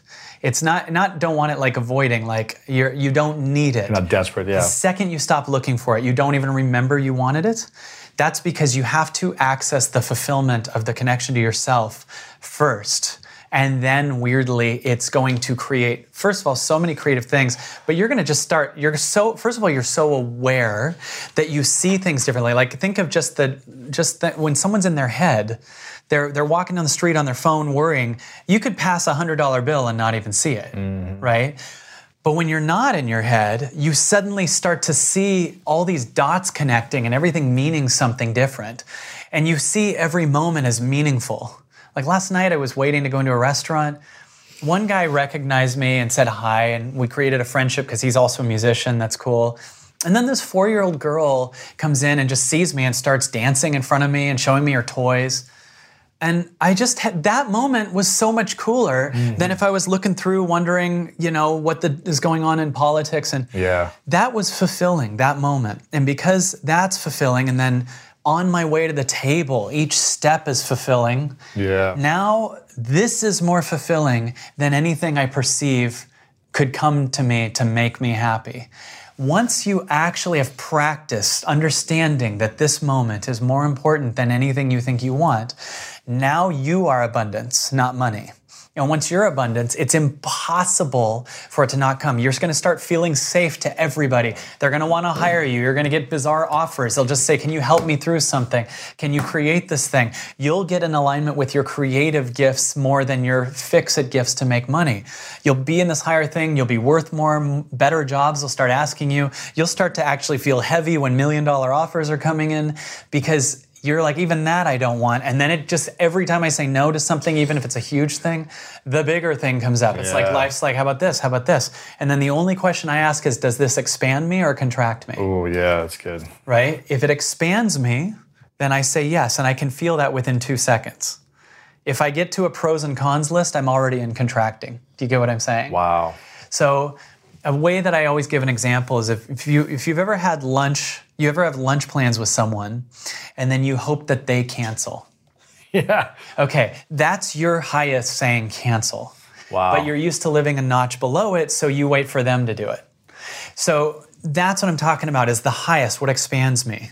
So it expands, you know what expands me a lot is saying no to a lot of things. Isn't that so powerful? Yeah. Saying no, like One of the hardest things to, Yeah. to learn how to do, but then it's one of the f- most freeing things when you can when you're in that space. Yeah. Because there's times where you might think my highest is to go out and get laid or party, but it's actually like really sometimes my highest is to go to bed early. Sometimes Yeah. really my high like it's not our highest to do what we're doing. Is it your highest to go on Facebook a hundred times a day? No. No. But we still do it. So we live second highest and we miss out on the universe. So for me, it expands me to be in alignment with the universe in that moment. How important is developing skills and value? There's one thing of like being abundance and being acceptance and all these things, but there's another thing of like, okay, well, the person still doesn't have any skills that are valuable for mm. someone else to give them money. So one You know what I mean? crazy answer here? Yeah. that's a belief that they need the skills. So let mm. me let me explain that. So let's first of all talk about value. Okay. Mm. Most Value is perceived, right? Sure. And most people think value is what their worth is based on what's in the bank, right? You could say that person's got a net worth of Yeah. 20 million, whatever. Cool. Yeah. That's nice. But if what but there's some people that could lose that money and remake it again in 10 minutes. yeah, like Tina course. Turner if her bank account got robbed tomorrow could just go on tour and fill it again. Yeah. Right? Then there's some people who inherited it. Yeah. And and won or won the lottery. And if that went away, they're still not valuable at that moment at least, right? Yeah. So what's the cause of value? Is it how much money you have or is it what's under it? Right? And what you understand is under it. The factor of value is do you understand how valuable you are? Right? So How do you understand how valuable you are? by creating the evidence of it, whether it's through leaps, whether it's so so for me, when I started saying no to really tempting things, it would be really hard that uh-huh. moment.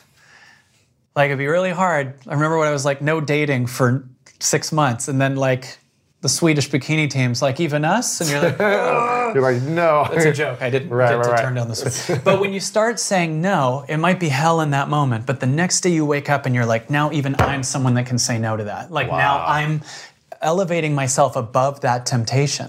So if I'm someone who can say no to that, you feel the force in Mm-hmm. that. So that's one thing. So there's a lot of skills I believe that we might need, but if they aren't your highest to do them, they're not a 10. And if they're not a 10, that affects all of what you do. My friend Glenn Morshower says if you pee in part of the pool, you pee in all the pool. So my company, my job in my company is to do this, is to go on stage, is to coach people, is to be the space, to co-write the book, to, to, to make the movie. I don't do the accounting, right? I have no idea how to do the accounting. I don't give a shit about the accounting, right? I don't do the wardrobe. I don't do any of that. But there are people who it is their 10 to do that. So I delegate that because if I did this thing that's a three energetically, then I'm going to average and bring that onto the stage. My mm-hmm. energy will be more depleted because I'm doing things in my life that are like that. Same thing, if you're out of alignment in whatever area, you're bringing that into all of it. Yeah. You get what I'm saying? So true. So that's my answer to the skills thing because there's stuff that we're just natural at. And most of us disqualify what we're naturally good at because it hasn't been done before. Mm-hmm. Right? They go, why would anyone want, oh, just stay with Right, it? right, right. because that thing you have is new. That thing you have is calling to you, and it might not make sense now. But I, so many people I've worked with are like, well, one thing I'm passionate about is this, but I can't say. I'm like, stop the second part. The yeah, but's the old story. This thing you just said feels good to my body, doesn't it feel? Well, yeah, but no one will make money. No, you're using the past story.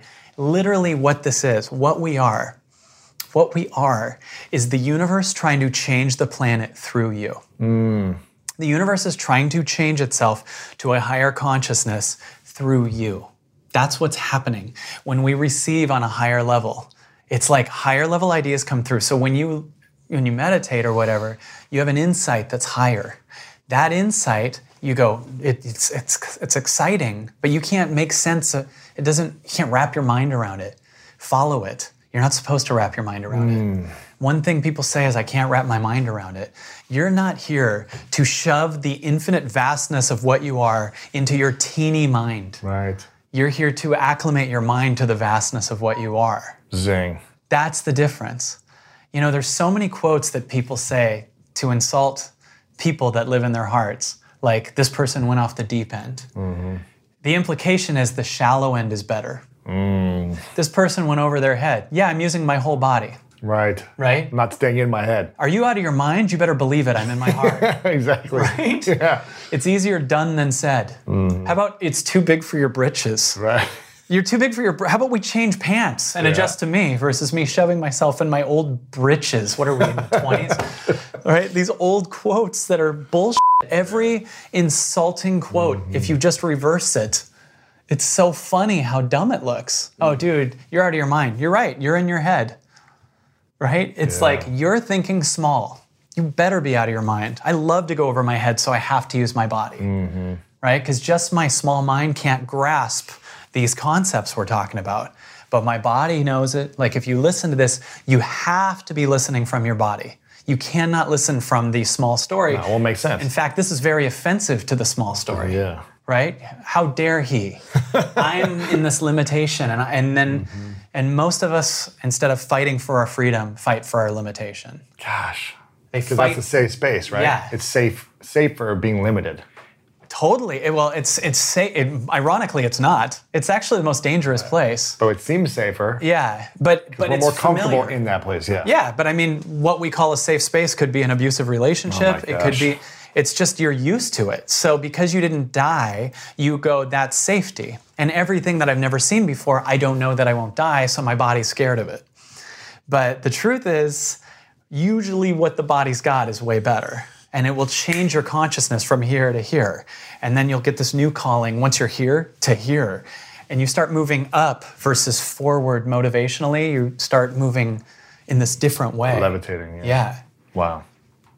What do you think of this shit? I love this, man. Is this crazy? We've gone for like probably a couple hours and I'm not even keeping track of time. I'm I know, so man. infatuated by this. And and this is such a calling for me, and, and I'm so in a belief that we could create really rapid change immediately if we would start seeing our feelings, follow the vibrational mm. callings versus what you think you have to do based on the small story. The amount of change on this planet that can happen in like a week is so nuts. It Yeah. moves exponentially. So when you're looking ahead and going, what's going to happen next year, you're not including all of this we're talking mm. about. And you don't know how many possibilities are going to birth themselves really quickly. And how, if you're sitting here going, how am I going to pay rent in two months? You're backwards. Yeah. In two months, do you know how much you can do Right? yeah. from this place Yeah. versus from the small stories vision of what it can see? Right? It's crazy. I went on, I went nuts on this one. I hope you like it. I love it, man. This is great.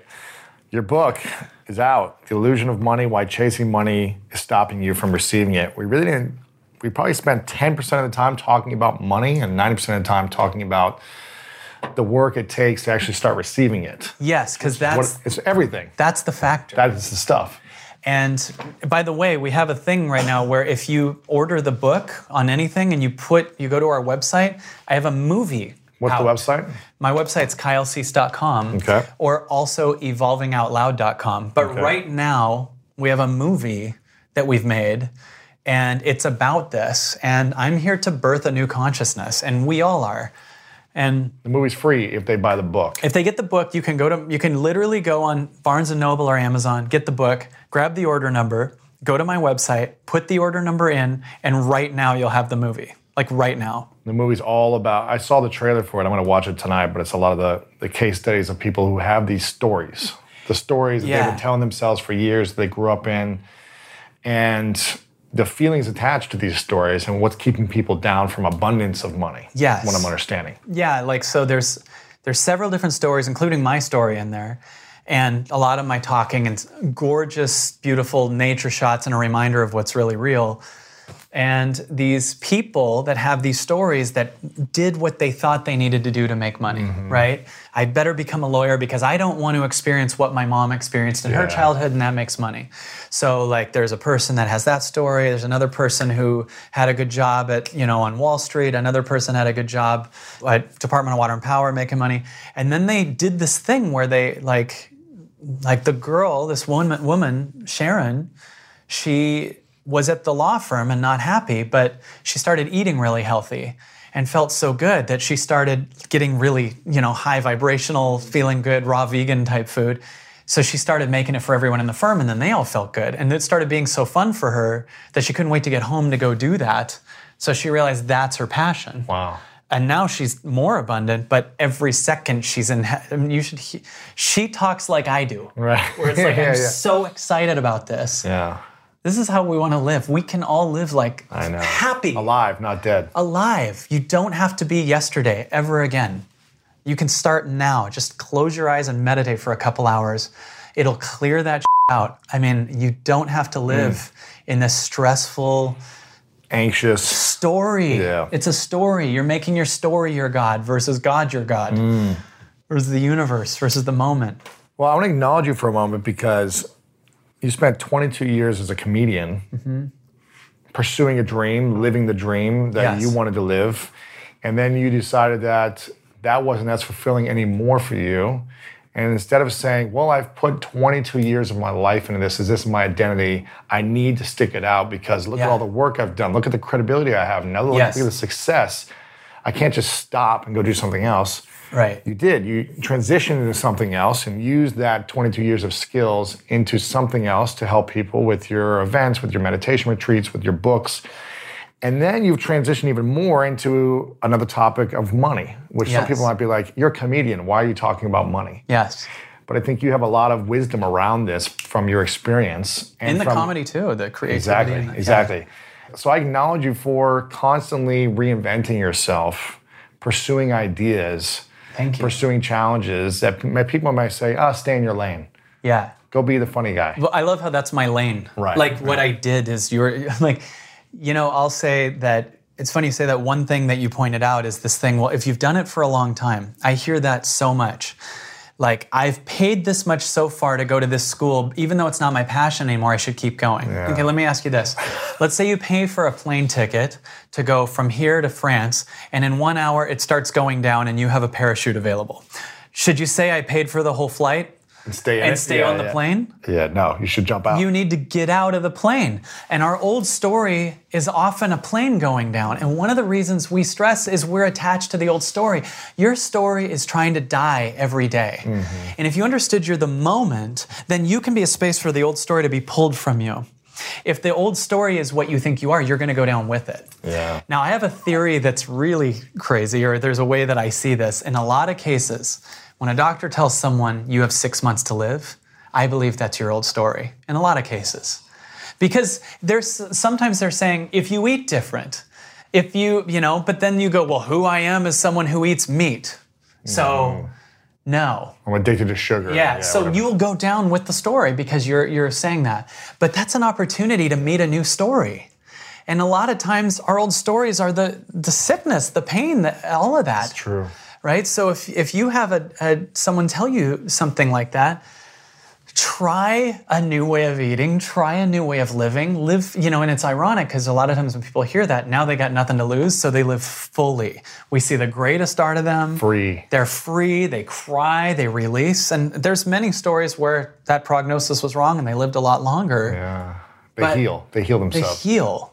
So the just so you know, the only reason we stress is because we don't embrace death. And everyday parts of our stories are trying to die. I mean, our skin cells are doing this all day, right? Could you imagine if you thought you were yesterday's skin cells? So you're like packing it on your face. Sure. So uh, death is part of life, and the more you embrace death, the more life you get. Ooh. Because a ton of your old story is trying to die. yeah, it's true. And if you just chill and let it, it's just like, and the old relationship might be trying to die, and the old story of who you were with your mother is trying to die, and the old job is trying to die. If we aren't holding on, there's no tree that like grabs its leaves in the fall and like, don't, this is me, and you know, Right. there'd be no room for new yeah. leaves. That's right. You couldn't make new leaves, New fruit, no new apples. Yeah, That's it. crazy, right? Well, two years ago, you were on the show, and I asked you this question about the three truths. And I don't know if you remember them. I don't remember them, but I, I'm, assuming something new will come from you. Because, Possibly. Because your old two years ago is dead, and now you're a new person. Totally, So you might have some new insights. Even my weight is different. You're much thinner. Yeah, I've lost like 50 pounds. I know you look one. amazing, man. Yeah, and it's from this. It was not as much changing diet as much as it's the old stories trying to die. And the byproduct of letting it die was I didn't need to eat to feel connection to my mom. Wow. So once that died, I, I didn't have the addiction to food because it was an addiction to mom. Wow. You know, and connection. But- Powerful. Yeah. Yeah. What were the questions? Sorry. So imagine uh, this is called the three truths. Okay. So imagine it's your last day on Earth okay. in the physical space, Okay. and it's I do every day. right there. You go. But imagine it's as many years away as you want it to be. Cool. You're hundred, whatever, Cool. And um, 162, and it's the last day, and you've finally got to switch off the lights in your physical space, and you move on to some other space. Right. Uh, and you've created everything you want to create. You've reinvented yourself every few years, written all the books, movies, whatever you want to do. You've done it. Yeah. but you've got to take it all with you. All the content you've created, all the art, and bodies of work, it's got to go with you. So no one has access to your work anymore. Oh, okay. But you have a piece of paper and a pen, get it off. or you have a stone that you get to chisel in three things you know to be true about Hmm. all the lessons of your life that you would want to leave behind for us Okay. as these lessons, these principles to live by. What would you say are your three truths? You're enough right now. Mm-hmm. No question.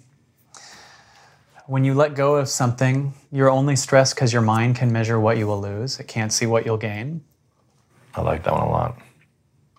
And the feeling is never wrong.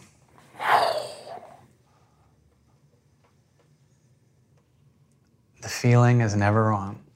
What was it? Say the second one again so I can write it down. When you when you letting go of something, the only reason you're stressing is your mind can measure what you will lose, but it can't see what you will gain. That's actually something my friend Diego said to me when we were working together. He actually said that sentence. And I was like, should I let go of my Facebook? And he said that. I didn't let go of my Facebook at that time, but I thought that was profound and let go of a ton of other things. Wow. I now this week actually let go of my Twitter. I let someone else run my Twitter. I'm How freeing is it? It's like it's getting magic. It was it was like Sunday and today is what Thursday. I've been in heaven because it also weirdly made me not interested in the news and it made me not interested mm. in anything going like I like it stopped my Facebook and Instagram too. It was just like Wow. there's so much liberation and not check like i'm used to scroll on twitter and do this thing and what am i i don't care Yeah. what are we aren't supposed to know everything else going on it's Right. It's a lot of information. it's a lot of suitcases we don't need Right. you know oh okay that happened there and this is happening in this country and this politician's what am i doing Yeah. i'm not doing anything with the information Just holding on to it. yeah Yeah, keeping it in your mind as opposed to having space to create or love or be. Uh, and how much creativity and income are we not able to bring in because 90% of our day is filled with just facts of nothing Yeah. who gives a shit It's, it's true. right like i'm sorry but like that happened but in the in the old days we weren't all informed of every area Right, in the world Yeah. and that probably by the way the informing of everybody is repressing us so much as creating more of the problem in the first place everyone's full of suitcases so they're mad and then they're lashing out on each other but like just like connect to you it's so much cooler So much cooler. yeah The illusion of money, why chasing money is stopping you from uh, receiving it. This is going to be a game changer. Make sure you pick up a few copies, check out the documentary. I really believe that when you stop chasing anything uh, and you accept yourself, like you said in number one, that's when everything starts chasing you. Yes. And you can start receiving it. yes Receiving love, receiving health, receiving happiness, joy, financial freedom, all these things. And one thing people say to me is, so sit and do nothing. And one unconscious belief is sitting on the couch, not watching TV, just sitting, listening to silence is doing nothing. It's finally doing something.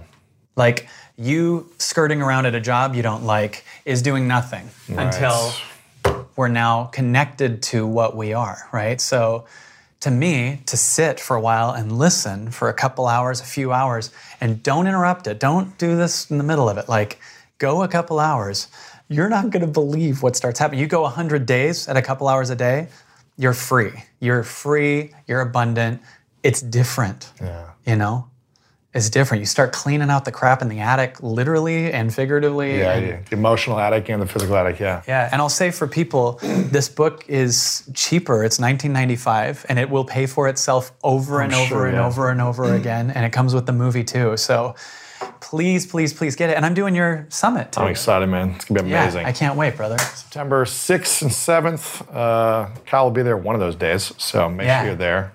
This is coming out probably that week, so It is. get your last minute ticket. Come see Kyle. get a book there, get it signed by Kyle. First copies signed. It's the first cop, and it'll be a nice hardback. Again, There you go. that's the Yeah, yeah, proof. yeah. It's all good. the book. It's all good. Kyle, you're the man. I love this. We got to do more of this stuff together. It's been I've- two years since you were on, so we got to come back on for the next book about health. Yeah. Your next one's going to be about losing the, of emotion, the physical weight, the illusion of health. Um, I love it, man. The final question for you is what's your definition of greatness? Now, just the now, just the moment. I love it, man. It's Thank the you. greatest thing ever. You're the man, Kyle. I love you, brother. There you have it, my friends. I hope you learned how to attract wealth and believe in your worth in a strong, powerful way today. Lao Tzu said, Because one believes in oneself, one doesn't try to convince others. Because one is content with oneself, one doesn't need others' approval. Because one accepts oneself, the whole world accepts him or her. You've got to learn to start accepting where you are, who you are, and where you're at in your life. The more you start to accept and be okay with things with where you are, let go of the past, move on from those things that are holding you back, then you can start to move forward and really progress in your life. You can start to master new skills. You can start to appreciate those things that come into your life, and you'll start to attract what you want more. You'll start to attract the relationship, the wealth, the money, the time. All those things will come when you soon start to accept who you are. It seems like a challenge in the messiness, but it's a simple concept. And when you fully start to surrender to that, everything starts to flow to you as opposed to trying to force things so much. Trust me, I remember this. And every new level that I try to reach, when I try to force things, it doesn't come as easily. But when I accept who I am and I'm, and I'm okay without the thing, that's when it starts to come to me. So this is powerful, guys. I hope you enjoyed this one. If you did, be a champion, be a hero in someone's life. Send them the text of this episode uh, from Apple Podcasts or Spotify and just text one friend. Just send one friend who you think could be use this information to help them earn more, to help them have more confidence, to know they're worth more, attract more wealth. Text one friend, put it in a WhatsApp group app, uh, and get feedback from people. Say, hey, what did you guys think about this episode? Please leave us a review. Go to Apple Podcasts right now. The more you leave a review, I don't care if you leave a one star or five star review, just leave a review and share your comment. I can't reply to it there, I can't delete it. So, whatever you want to say, you can say it. I just want to see your feedback and see how we can continue to improve and add more value to your life. So, again, go to Apple Podcast, leave a review, leave a rating. I'd love to hear your feedback. We share this with our community, uh, we share this with our internal team, and it helps us spread the message of greatness even more every time you review. And we've got Summit of Greatness two weeks away. Let's go. This is going to be an incredible experience. Again, almost 2,000 people from around the world flying in for this powerful experience. Kyle Cease will be there. You can come, you can get his book, uh, you can get it signed by him, and uh, it's going to be an amazing experience. So make sure to come, check it out. You're going to have friends for life. Don't wait anymore. You're saying, ah, I'll wait till next year, I'll wait till I'm ready, I'll wait till I get the finances, I'll wait till I can get the time off, make it happen now. Life is now, and now is the time to start stepping into who you want to become. So go to summitofgreatness.com, check out what we have going on. We've got some other surprises that aren't announced there. Check it out right now, and I'll see you in Columbus, Ohio at the Summit of Greatness. I love you guys so very much. I hope you enjoyed this interview and this episode. I hope you enjoyed this content. Three times a week, we bring you greatness to your headphones, to your computer, to your phone, wherever you're at listening in the world. We bring it to you. We're also over on YouTube. So go subscribe to our channel, Lewis Howes, over on YouTube. Follow me on social media. I'm also on TikTok now. You can go to at Lewis over on TikTok and follow me there if you're using that app. But wherever you are, our mission is to help inspire you. When you need mealtime inspiration, it's worth shopping Kroger, where you'll find over 30,000 mouthwatering choices that excite your inner foodie. And no matter what tasty choice you make, you'll enjoy our everyday low prices, plus extra ways to save, like digital coupons worth over $600 each week. You can also save up to $1 off per gallon at the pump with fuel points. More savings and more inspiring flavors make shopping Kroger worth it every time. Kroger, fresh for everyone. Fuel restrictions apply. to give you the tools, the information, the resources to take your life to the next level. I love you very much. You know what time it is. It's time to go out there and do something great.